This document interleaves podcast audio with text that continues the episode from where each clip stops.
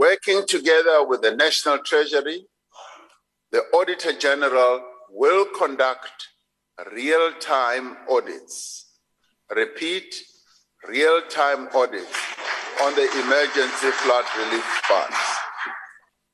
This will provide independent assurance of whether public funds have been appropriately accounted for and were used for their intended purposes.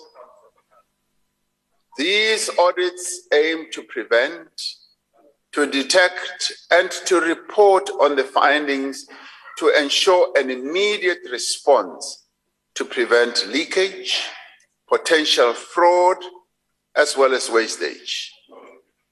They will equip accounting officers and accounting authorities to act quickly on weaknesses in controls and prevent further losses.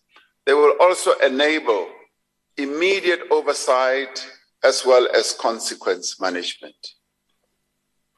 National Treasury is also strengthening reporting requirements with respect to expenditure on disaster relief.